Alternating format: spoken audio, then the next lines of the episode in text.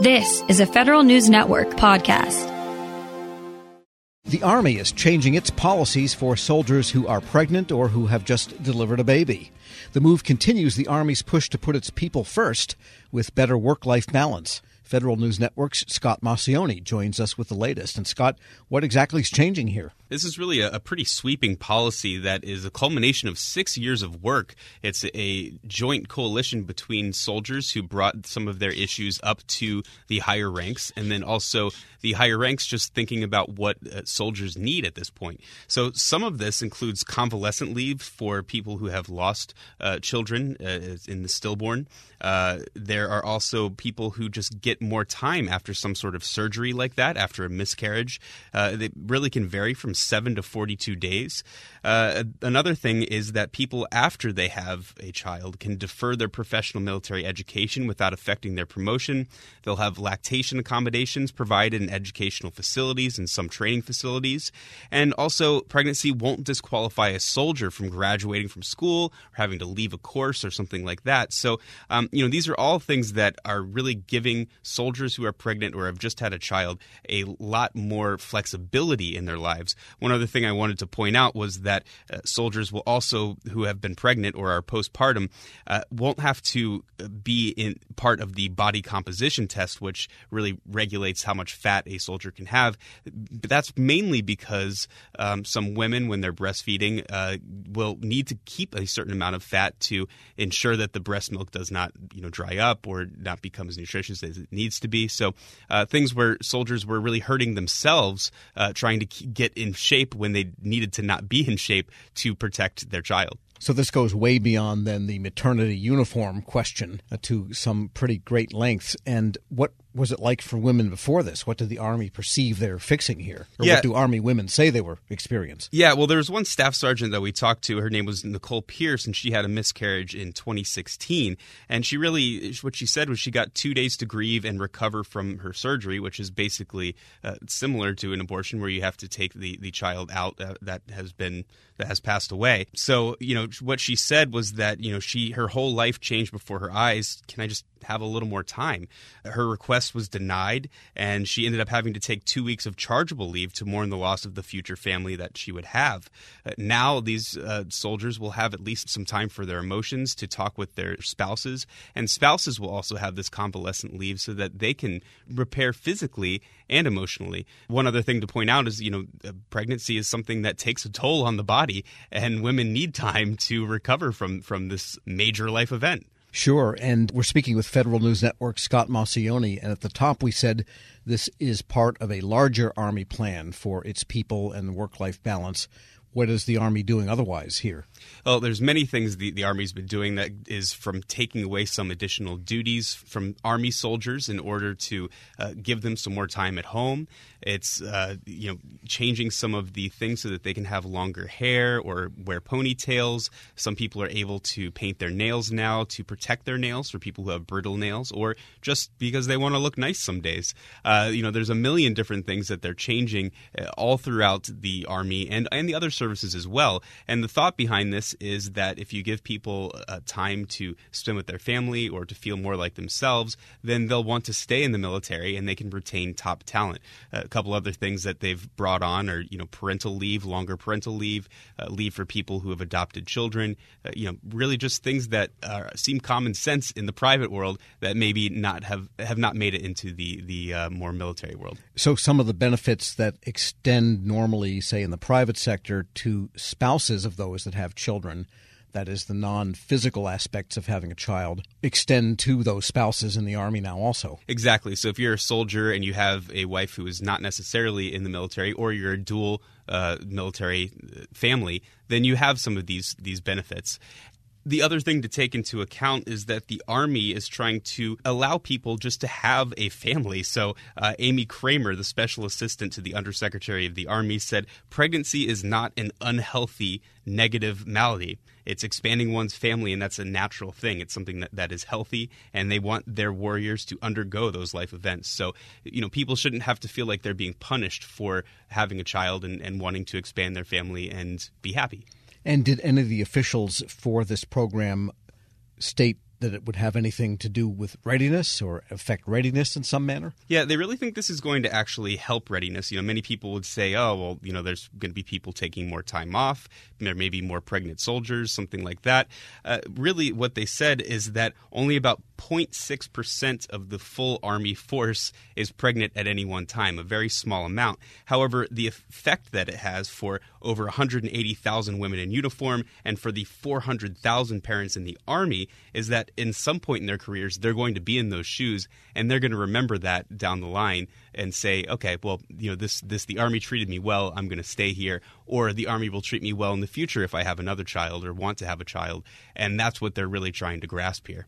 And notwithstanding that the Supreme Court has not actually rendered a vote, but everyone is talking about this so-called uh, draft of the intended vote on Roe versus Wade. What is the military's position on abortion, abortion services, and could this change that at all? Do we know yet?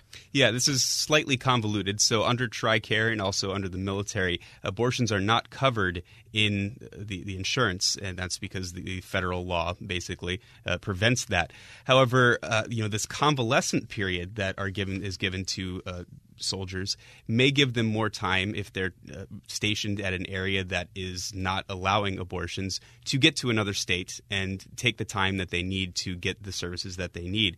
Uh, you know, the Nicole Pierce, the, the, staff sergeant that we talked to, um, you know, she had to go through a, a, a surgery that really would have helped her from getting sick because she had, you know, a child, well, a, a fetus that passed away uh, in you know inside of her. So you know this was something that she needed to get in order to keep her healthy. Uh, another thing to take into account is that some women uh, may not want to get pregnant at certain times because you know they are in the military and want to keep their career on, a certain trajectory.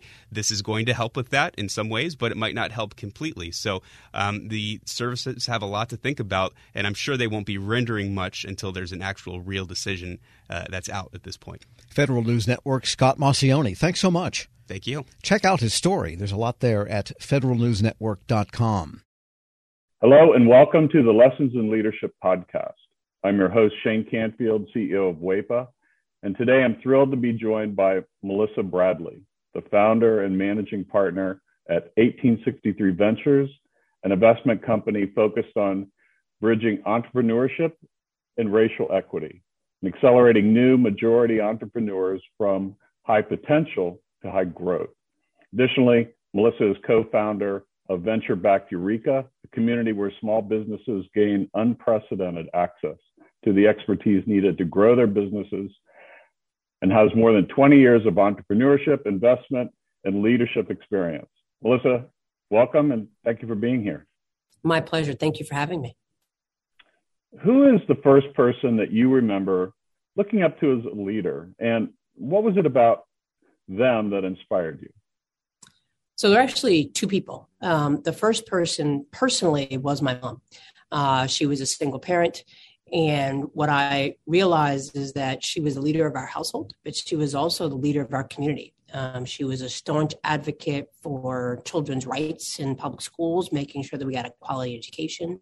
She was a staunch advocate around rights for renters. Um, we were not in a financial position that we actually ever owned a home, uh, but she made sure that people who lived in various types of housing we were in regular housing. The people who were in regular housing, public housing, she made sure that their rights were advocated for, um, and really just always kind of looked out for. I'll, I'll, use air quotes the little guy, while although we were the little guy. Uh, and then I would say she was a huge advocate of older folks. Um, as part of her job, she worked during the week uh, in a full time job and then clean houses on the weekend, but also took care of elderly folks and a staunch advocate for elderly rights. Um, so that was probably the, the first leader. And then I would say the second leader that really came about professionally was a woman named Crystal, Crystal Gaskins, uh, who actually ran a headhunting temporary firm that I ended up uh, spending about a year at. I quickly realized that was not my calling. But in a world where you are constantly managing the powers that be that want to hire all these people and move people around, and the folks who are sometimes in vulnerable positions and obviously seeking a job, she always manage to treat everyone with the with the ultimate respect. And part of the business was actually um, managing hotels and getting service workers to show up. And that's a tough job, right? To try to motivate people who barely are getting paid enough under not great conditions. Um, and so she taught me three things. She taught me how to be a motivator and that recognizing leadership is not mandating, but motivating. She taught me that leadership is not just reporting up, but also reflecting and supporting those who may be underneath you from a hierarchical structure. And she also taught me that leadership was not about money, uh, but it was about producing positive outcomes for whoever your customers were. And if you did that, then obviously the money would come. How would you describe your leadership style and how has that developed over the years? Mm. I would describe it hashtag work in progress. Um, it, it, has evolved over the years, I think, two ways. One, uh, the more people I've been exposed to in leadership positions have certainly helped me pivot and make adjustments. And then, certainly, as my leadership roles have elevated, and probably as the more people I've been responsible for has elevated. Uh, you know, certainly being managing partner and founder of 1863 Ventures, we manage a lot of people. We have actually tripled our staff this year. And so we went from three people to oh, actually 12 people plus and growing. Uh, and we went from a couple hundred members to almost 10,000 members. And that's a big deal. Um, I, so my leadership style has evolved in terms of more people that I have reporting to me. I think it's, I, I focus on autonomy. I focus, I'm, I'm, very clear that my role is to help other people be successful. Uh, I do set very clear deadlines. I am try to do a good job of kind of projecting what is the overall mission and vision, what are the KPIs and OKRs that we need to hit. And then I feel like I need to get out the way. I need not be a micromanager. I need to recognize, particularly since COVID, that people have kids, they have lives, they have ways that they know how they perform best. And so we now have people who work for me all over the world. And as long as we meet our deliverables, I don't need to know that you're sitting in a cubicle or sitting at your computer from nine to five. Um, and that's because I've been at those nine to five jobs where I literally had nothing to do, but I knew I was told I had to be in the office. Uh, and it just seemed like a complete waste of time. And so I'm really laser focused on outcomes and productivity and advancing the vision and mission and not on what does it look like? Because i think successful work looks different for everyone.